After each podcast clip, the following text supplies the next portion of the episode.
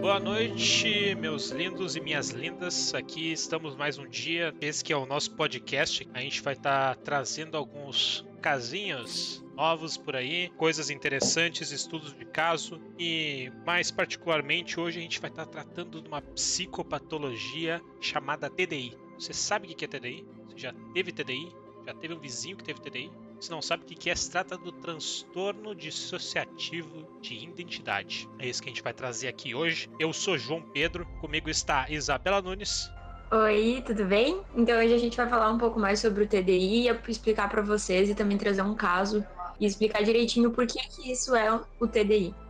E também compartilhando o seu vasto conhecimento com a gente, temos aqui Arthur Kaiser. Ai, me colocou numa posição de extrema responsabilidade, né? Não, mas é claro, né? Uma pessoa como tu também não pode passar despercebido. Ah, o meu QI de primata não me deixa negar, né? Bom, a gente vai falar então sobre o TDI pesquisou sobre isso. É, um, é uma psicopatologia é muito interessante, ela envolve vários processos que a gente vai estar tá falando. É, eu, quando eu estudei o assunto, eu fiquei chocado vi algumas questões aí no YouTube, alguma, alguns casos de pessoas que tiveram, tanto atuais quanto de muitos anos atrás, é complicado, né? Eu não sei como eu lidaria com essa situação, mas ainda bem que existem psicólogos nesse mundo, né? Então vamos começar, vamos vir para esse papo que vai estar tá com tudo hoje.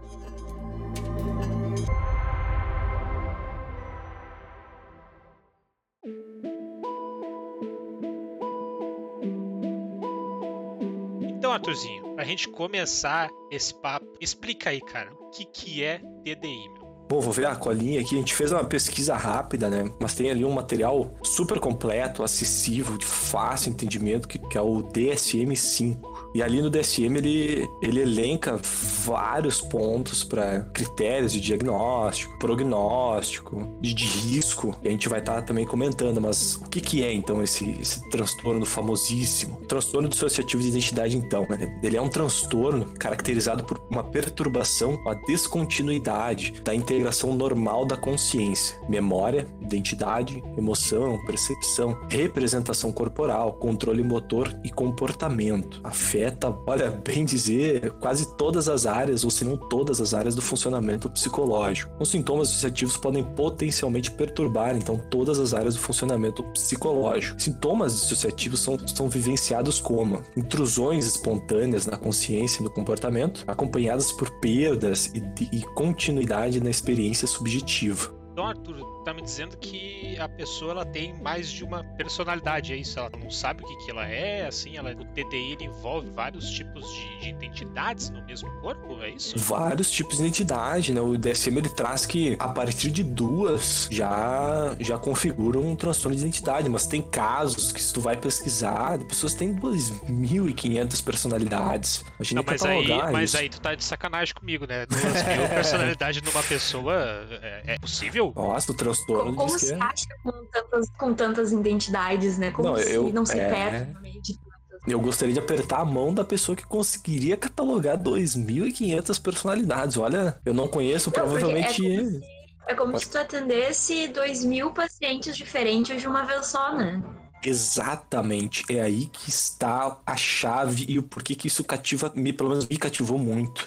Tu pode, com a mesma pessoa na tua frente, ter inúmeras personalidades. E são mudanças que às vezes podem passar despercebidas, su extremamente sutis, olhares, jeito de falar. E uma, cara, e uma curiosidade, né? Às vezes a pessoa que está na tua frente pode ser uma mulher, mas a personalidade que ela pode estar te mostrando, pode estar na luz, pode ser um homem. Então eu posso estar conversando com uma personalidade masculina, mas em um corpo feminino. Mas então, assim, você falou né, o que, que é, né? Agora a gente sabe o que, é o TDI, mas alguém, você sabe me, me, me dar questões de sinais, sintomas, né? Como é que eu vou saber que eu tenho várias personalidades ou a pessoa não sabe? Algumas pessoas conseguem identificar e reconhecem que existem outras personalidades nela, mas às vezes ela também não identifica, porque é como se ela saísse como uma espécie de lacuna na memória dela, assim. Ela não sabe que naquele momento assumiu uma outra pessoa, ela não lembra dessa dessa situação, porque tem uma outra personalidade ali que tá no comando, que tá na luz naquele momento. Então ela não lembra de, de ter feito algumas coisas, tem essa lacuna, tem uma amnésia aí, porque ela não, não era ela no comando. E aí, quando retorna essa outra personalidade pra luz, aí ela sabe o que, que ela tá fazendo, o que, que tá acontecendo. E em outros casos, eles sabem de tudo, assim, reconhecem que tem uma outra personalidade, conseguem reconhecer isso quando estão nesse período dissociativo, né? O exemplo da Sibyl vai, vai fazer vocês entenderem e ligar os pontos que a gente tá trazendo aqui de forma bem fácil. Mas aí você falou uma palavra que eu achei um pouco possessão. A pessoa fica refém, ela é meio que dominada pela por essa personalidade, então, né? Exatamente. E por isso essa amnésia seria tipo um. Ah, eu não, não lembro do que eu fiz, porque na verdade não era eu fazendo, né? Era outra pessoa. É. E daí fica. Isso.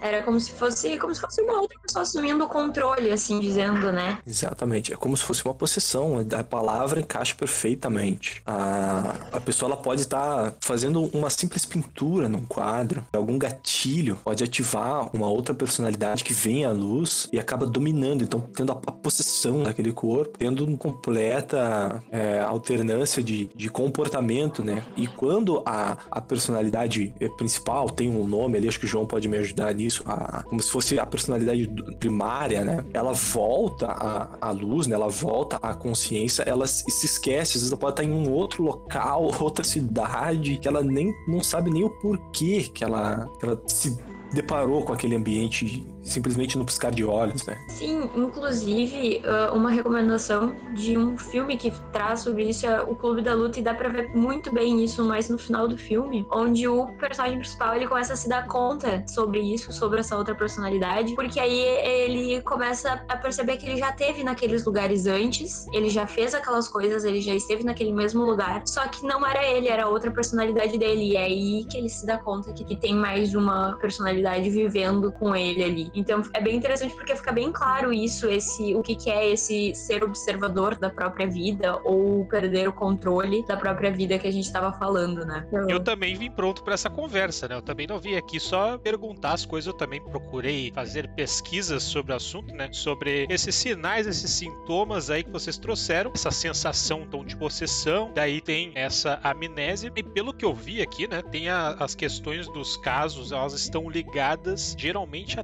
traumas na infância, no período da infância, né? Então, uma, uma 7 a 9 anos de idade, ali no período da infância, você passa por uma situação muito traumática e pode acabar tendo um caso de TDI, sim. Eu queria trazer pra gente aqui a questão de uma explicação geral, assim, tipo, a gente falou de identidade, a gente falou de estar tá dentro e estar tá fora, a gente falou mundo interno e etc. O que, que é um sistema, sabe? Muita gente deve estar tá se perguntando agora, mas seguinte, tá? O sistema, ele, tu pensa como a pessoa, tá? A pessoa, ela é um sistema quando ela tem um TDI. Por quê? A, a, a pessoa, ela tem várias identidades, né? E todas as identidades integram aquele corpo que é um sistema, né? Eles chamam esse corpo, então, do TDI da pessoa que tem TDI de sistema. Então, o conjunto de todas as personalidades é determinado de sistema. E essas personalidades, as pessoas dão o nome de alters, que vem do latim outros certo? Então são os outros que estão na mente daquela pessoa. Algumas nomenclaturas também como o mundo interno. Por exemplo, quando uma personalidade ela não está assumindo, ela está no mundo interno, ela está na própria cabecinha daquele ser humaninho, em algum canto, conversando com os outros alters, porque o mundo interno, assim como o mundo externo, é extremamente complexo. É como se fosse uma vida dentro da própria cabeça. Então eles conversam, eles têm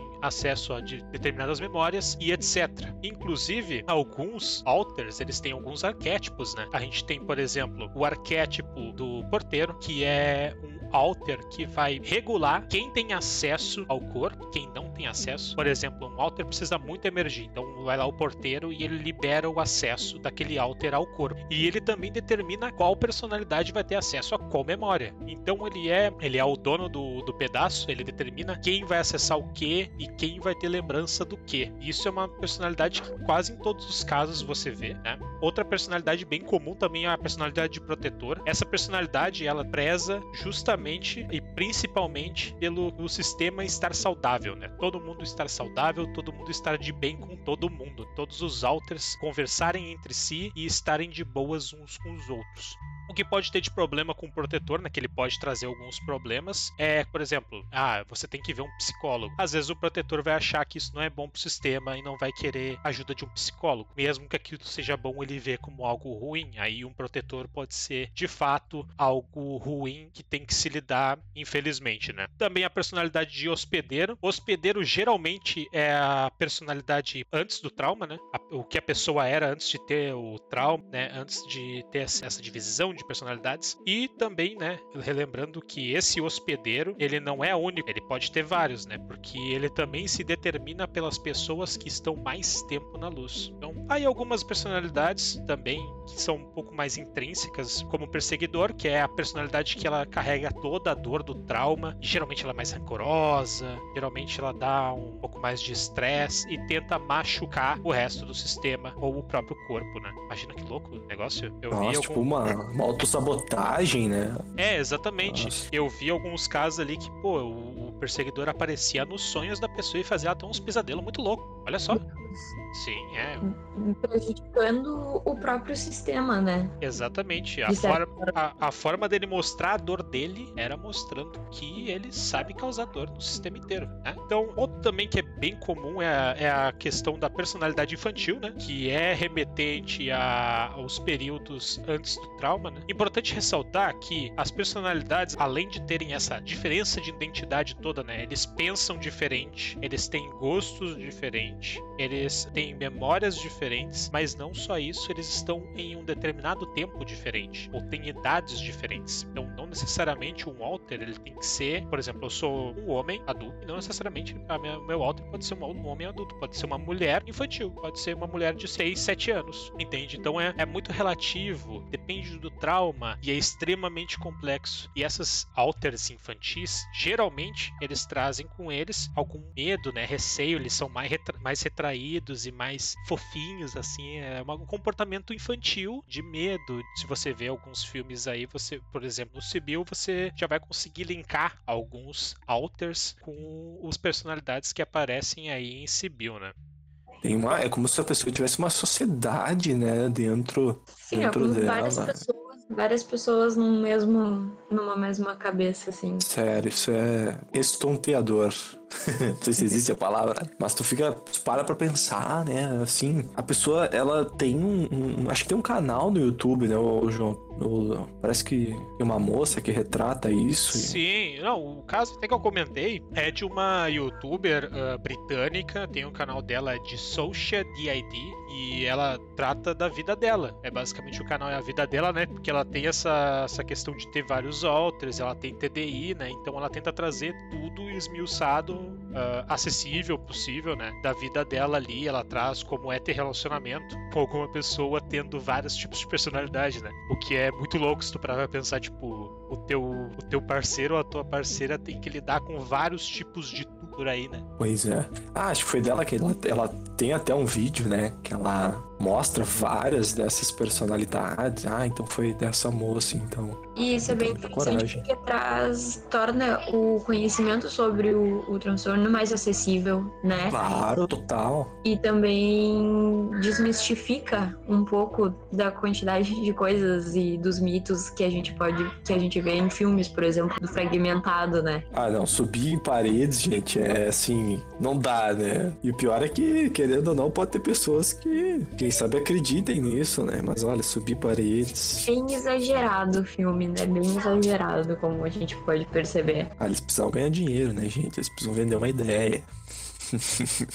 é, tá mais pra um filme de super-herói porque de um filme de TDI, né? Vamos, vamos, vamos ser franco aqui, porque eu tava bem inserido na trama, muito tranquilo, até o momento em que ele escalou uma parede com as mãos e tomou um tiro de 12 e ficou de boas. Aí eu já não acho que é. É, eu acho que. que é condizente com o caso. Já pode, já pode dar realidade, né? Já não é mais. Eu diria que um pouco, pode um pouco, né? Um pouquinho, coisa pouca. Quem não sobe na, na pelas paredes, né? É, não foge muito, é bem comum até, eu acho. Sim. Então, me diz uma coisa, Arthur. A Isabela corroborou ali com os sinais e sintomas da doença, mas qual é que é o diagnóstico, assim? Como é que eu posso dizer? Olha, é isso aqui. Ah, legal. O DSM ele traz ali dois critérios, né? Que podem ser observáveis. E um está relacionado, então, a essa descontinuidade de personalidade que pode ser observável. Isso tanto no meio que a pessoa vive, né? As pessoas ao, ao redor dela podem perceber isso e conversar com o psicólogo e, e mostrar esses levar essa pessoa para o psicólogo. Às vezes a pessoa não quer, mas podem encaminhar, podem ajudar a pessoa, né? Então, a, o primeiro critério seria esse, né? Indivíduos com transtorno de identidade podem relatar o sentimento de terem, terem se tornado subitamente observadores despersonalizados de suas próprias falas e ações podem se sentir também incapazes de reverter a situação, que daí é, entra bem com o exemplo da Sibyl, né? Que é simplesmente ela está num lugar fazendo uma ação e do nada ela acorda em, em outro local totalmente diferente, sem sequer saber o porquê daquilo. Isso pode causar uma frustração muito grande na pessoa, que também entra em alguns fatores de risco, né? Pode, em, em casos muito graves e sem tratamento, até o risco de suicídio, né? Daí tem um critério B, que é a amnésia, né? Também vem, corrobora com esse caso da Sibyl, amnésia dissociativa de indivíduos com transtorno dissociativo de, de identidade, manifesta-se lacunas na memória remota de eventos na vida pessoal, a pessoa pode não lembrar o que aconteceu quando criança, um trauma, né? Que pode ter originado TDI. Ou, ou, por exemplo, habilidades que a pessoa recém aprendeu. A pessoa pode ter aprendido a dirigir e pode acordar no outro dia sem sequer saber o que é uma. Vamos dar um exemplo bem assim, senso comum, o que é uma embreagem de um carro. Né? Também aí é ilustrado também no filme, né? Ela ilustrado, traz claro. alguma, algumas questões nesse sentido. Acho que também a gente podia trazer algumas partes ali de questões que a gente não pode confundir com o diagnóstico de TDI, né? O pessoal pensa, pô, eu tenho várias personalidades na minha cabeça conversando comigo. Será que eu sou esquizofrênico? Não. Tem uma diferença que, no caso da esquizofrenia, tem vozes na tua cabeça. E no caso da TDI, também tem vozes na tua cabeça, mas tu consegue discernir que são de outra pessoa de fato. Outra pessoa que está dentro da sua cabeça. Meio louco de tentar entender, Ah, né? legal, né? Mas ele existe essa diferença, assim, né? Quando se for caso de, de tratamento, assim, o psicólogo vai ter que estar atento a essa que- essas questões aí para não colocar um caso de, de esquizofrenia, né? Sendo um caso de TDI. Aqui também numa, umas características né, para o diagnóstico, a pessoa também encontrar objetos inexplicáveis em suas sacolas de compras, por exemplo, encontrar escritos ou desenhos, isso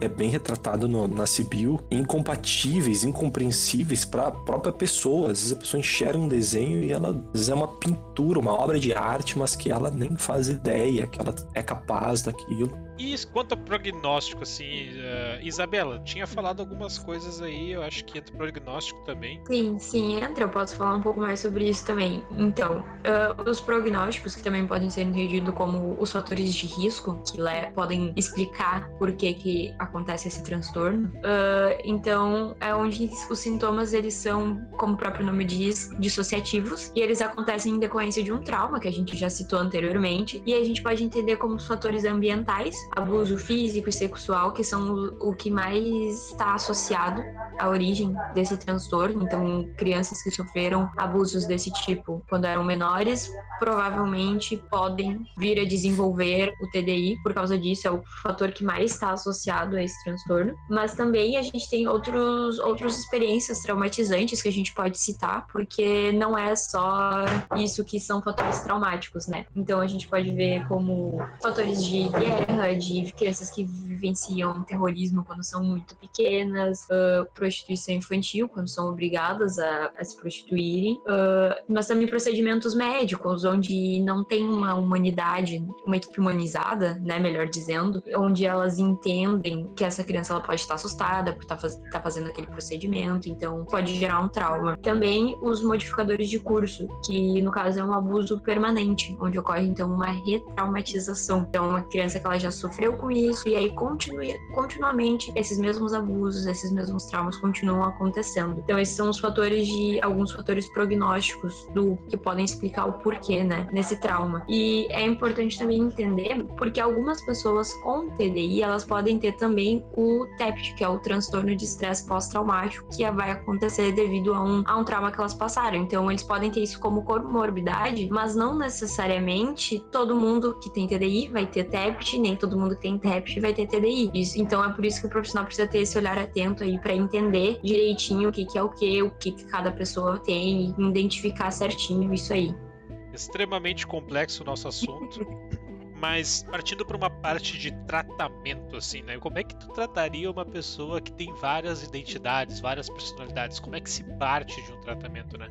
Pensando nisso, fiz as minhas pesquisas e o mais difundido como tratamento, né, que é o mais que é o que o pessoal geralmente mais fala, é o tratamento de integração. Como essas personalidades elas estão em épocas diferentes, têm idades diferentes e memórias diferentes. A primeira integração seria dessa parte da memória, né? Colocar nelas todas essas personalidades no mesmo tempo, com as mesmas memórias compartilhadas e assim que todas elas estivessem com as mesmas memórias e no mesmo tempo, aí é partiria para uma segunda etapa de integração, que seria as personalidades serem absorvidas, se unindo e formando uma só, que seria o indivíduo, né? Que já é o que acontece na infância normalmente, né? Essas partes fragmentadas da infância, né, que geram ali o superego, também geram toda a tua personalidade. Elas não se unem devido a algumas barreiras dos traumas que acontecem, né? Então, essa é a ideia principal que se tem sobre tratamento de TDI. Mas também também há uma opção alternativa de tratamento, né? Em casos onde é que a questão é mais difícil, assim, é um caso mais complicado, onde é que a pessoa tem uma certa relutância contra o tratamento e alguma personalidade é muito reativa àquele tratamento, pode haver um tratamento de fazer que o sistema coopere entre si. Eles não vão ser tipo uma família, né? Embora possa ter alguns casos no mundo interno de constituições de família, o que deixa ainda mais complexo, mas eles estariam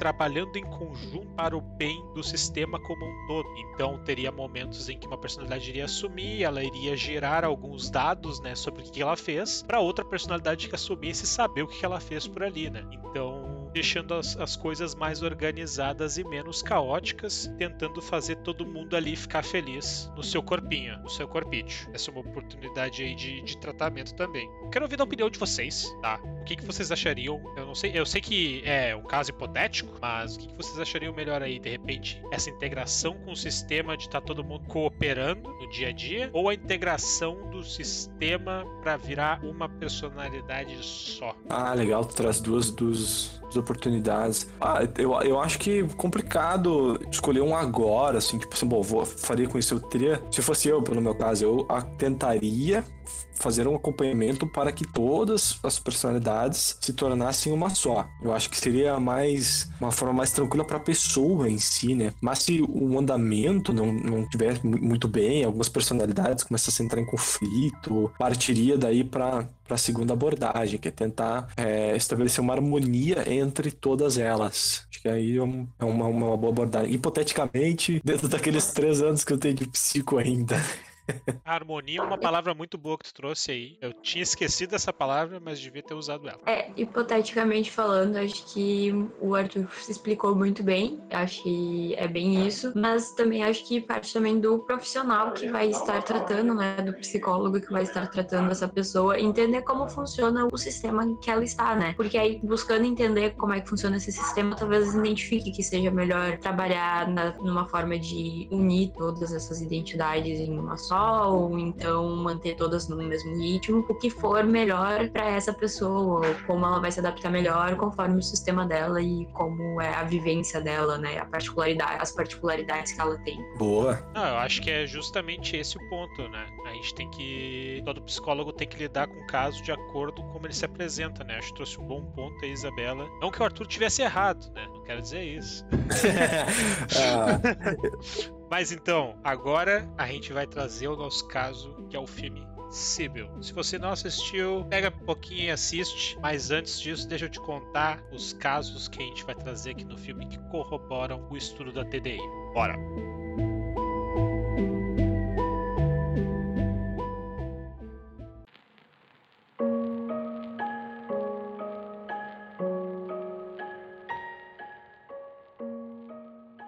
Pessoal, falando sobre o filme da Sibyl, A gente não vai aqui trazer questões de todos os spoilers possíveis do filme, a gente não vai uh, resumir o que, que é a obra em si, né? Até porque tem livro, tem filme, etc. A gente vai trazer de uma parte aqui mais técnica. A gente vai trazer alguns dados sobre o caso da Sibyl, né? E linkar ele com o TDI, trazer também qual foi a questão do tratamento utilizado para tentar trazer um exemplo midiático de fácil entendimento. Então, Arthur, sabe me trazer os dados da Sibyl assim? De cabeça eu não tô lembrando, cara. Não, deixa, tem comigo aqui. Bom, então o nome do filme é Sibyl, e aqui vai tratar de uma na moça cujo nome dela no filme é Sybil Isabel Dorset. Mas se o pessoal for pesquisar, vai ver que o nome real da moça é Shirley Ardell Manson, que é o nome real da moça que sofreu, né? Porque o filme é baseado em, em, um fato real. Mas esse pseudônimo é, foi dado para proteger a identidade real da pessoa. Então a, a Sybil, ela, ela nasceu em 1923, mais especificamente no dia 25 de janeiro. No período do filme que se passa, ela possui 27 anos anos e ela nasceu na cidade de Dodge Center, no, no estado de Minnesota, Estados Unidos. E ela tinha o estado civil de solteira mas no filme ela desenvolve alguns relacionamentos, mas nada a ponto de se oficializar perante medidas judiciais. E a, a, profi a profissão dela ali no filme era de professora substituta, uh, e ela também tinha um ensino superior em artes, que é onde ocorre até a primeira cena do filme. Ela tá numa sala de, de artes ali, essa questão, onde dá o primeiro. Tá muito na moda usar gatilho, né? Onde dá o primeiro gatilho ali que, que apresenta para o público ali o, o que, que o filme vai lidar, né? Qual transtorno, enfim, agora a gente pode ir mais para uns dados específicos, uma contextualização, melhor dizendo. É, então a Sibyl ali, dois pontos assim destacados, a Sibyl não usava nenhum tipo de medicamento é, e ela permaneceu em psicoterapia por cerca de 11 anos com a doutora Wilbur. É, pô, 11 anos de tratamento é muita coisa. Mas diz aí qual, qual que era a relação dela com a família dela, como é que era, tipo, a questão histórica dela, assim, quanto tempo ela viveu com a família, quais os, os problemas que ela teve familiares, né? Porque a gente sabe que no TDI isso vem através de um trauma na infância, né? Então, no caso da Sibyl, isso também deve vir por um trauma de infância, certo? Ah, sim, agora a palavra passa para Isabel. Então eu vou explicar um pouco mais sobre a história pregressa, né, para entender melhor o caso. Uh, como o Arthur já disse, ela morava em Dodge Center com os pais. Então ela sofria abusos da mãe, que era supostamente esquizofrênica. Do que a gente pesquisou da história dela, nunca teve um diagnóstico oficial que dissesse que a mãe realmente era esquizofrênica, mas pelos relatos e o que pode se ver e se entender da família, fica claro que ela sofria abusos e que a mãe tinha realmente algum, algum transtorno. O pai não se opunha aos abusos, mas também não fazia nada.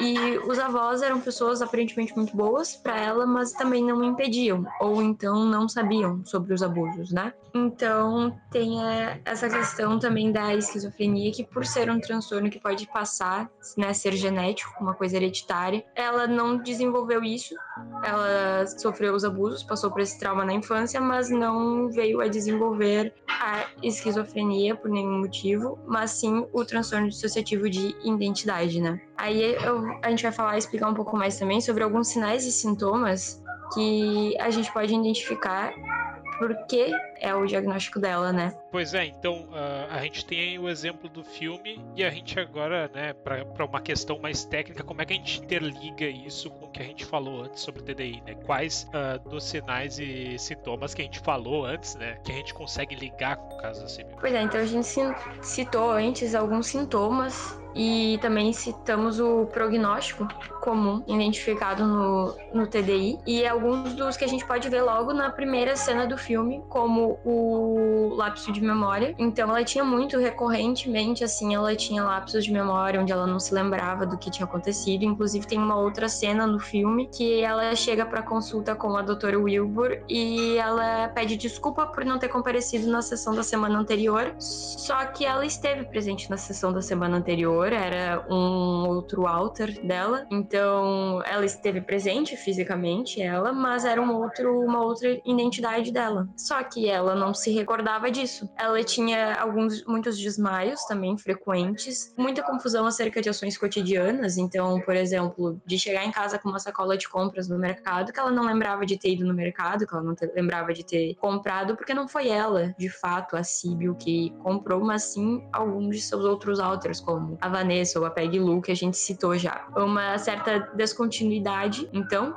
isso conclui também com a confusão, né? E ela tinha um certo prejuízo social. Então, isso, essas mudanças de alters acabava prejudicando ela socialmente um pouco, porque ela tinha esses lapsos de memória, e enfim. Ela tem o prognóstico também de fatores de risco na infância, então os abusos que ela sofria da mãe, tanto uh, abusos sexuais quanto verbais, enfim, que fica bem claro no filme, que dá para ver isso muito nitidamente. E ela também tem apresenta mudanças de posturas, atitudes e trejeitos a quem observa. Então, então, quem está conversando com ela, quem está vendo, pode observar que tem uma mudança sutil de algumas atitudes, de trejeitos, de forma de falar, assim como uma diferença muito grande nas suas obras de arte, onde um autor iniciava um quadro, uma pintura, um desenho, e o outro finalizava com um estilo completamente diferente, como se fossem vários artistas pintando com uma mesma mão, desenhando com uma mesma mão. E isso nos ajuda então a concluir a hipótese de transtorno dissociativo de identidade conforme os critérios do DSM-5 e também ver, verificar que a doutora Wilbur estava correta em seu, em seu diagnóstico inicial. Muito interessante como a doutora Wilbur ela é a primeira vez que aparece um caso com múltiplas personalidades, ela não é aceita. Ela tenta passar isso pros colegas dela, eles falam que ela tá louca, que é só um caso de histeria e etc. Mas ela segue, né, com o tratamento da, da Sibyl e acaba desvendando esse novo, novo transtorno, né? Que no caso, antigamente era só, acho que transtorno de múltiplas personalidades, não me lembro exatamente o termo. Isso, era é esse o nome. E que nem tu disse, né, o diagnóstico oficial de transtorno dissociativo de identidade, ele passou a existir, assim dizendo, só na década de 80 e o caso aconteceu em 1950, mais ou menos assim a época do filme. Então foi foi bem antes mesmo, então é realmente uma precursora no descobrimento desse transtorno e como tratar e formas de tratamento, né? Exatamente. Então no filme eles trazem que depois ela recebeu esse reconhecimento e etc.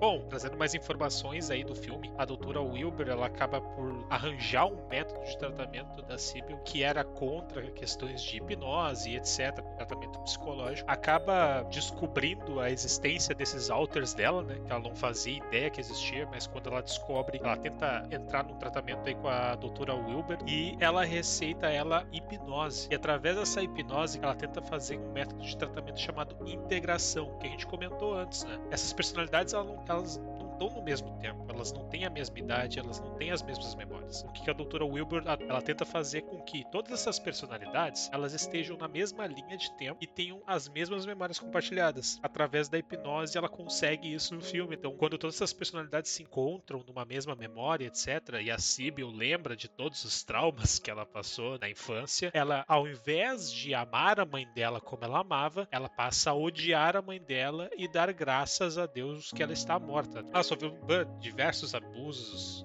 incontáveis abusos no filme. Inclusive, fica aí para quem quiser assistir saber mais sobre os inúmeros abusos que a mãe dela fez com ela, né? Isso traz para um final de filme onde aqui a gente pode ver que, embora tenha sido integrada todas essas personalidades no mesmo tempo, não sofreu aquela integração de todas as personalidades virarem uma só. Elas simplesmente estavam no mesmo tempo e compartilhavam as mesmas memórias, mas elas ainda eram personalidades separadas. Tanto que no final do filme, após a Sibyl falecer, eles encontram pinturas que aparentemente pertencem a diversos outros artistas, que as pinturas elas são muito diferentes uma das outras, os traços são completamente diferentes, os tons, o jeito artístico é completamente diferente. Isso leva a crer que são de outras pessoas, mas na verdade são todos dela, com assinaturas de outros pseudônimos, que são os alters dela, né? Então, pessoal, o que vocês acharam assim do filme? Se vocês tivessem que recomendar assim pro pessoal que tá ouvindo a gente, o que vocês diriam do filme? Olha, por ser um filme, né? Claro que vão ter algumas cenas que vão ser mais dramatizadas e etc,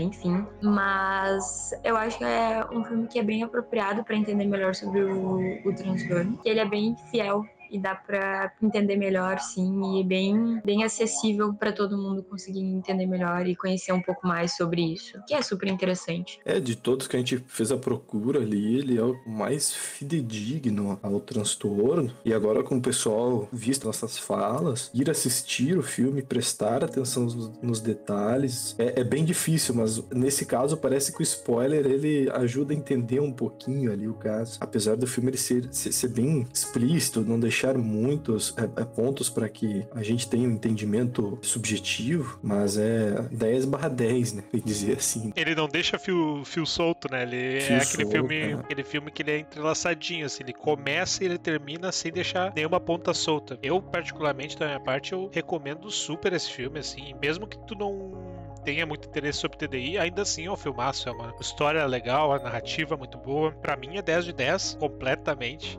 Mas é isso, minha gente. Eu acho que a gente trouxe o TDI de uma forma resumida. Eu acho que, inclusive, leigos vão entender do que se trata, né? E principalmente o pessoal da psicologia vai entender as questões mais técnicas que a gente trouxe também pro final, né? Então, cabe a gente aí agradecer, né? Toda essa atenção que o pessoal tem nos dado e partir agora pra caminha, dar uma dormidinha, dar uma descansada e ficamos por aqui com o papo de hoje. Uma boa noite aí a todos. Tchau, tchau. Boa noite, gente. Obrigado. Tchau, tchau, Isabela. Então tá, tchau, tchau, gente. E é isso aí, a gente fica por aqui. Falou!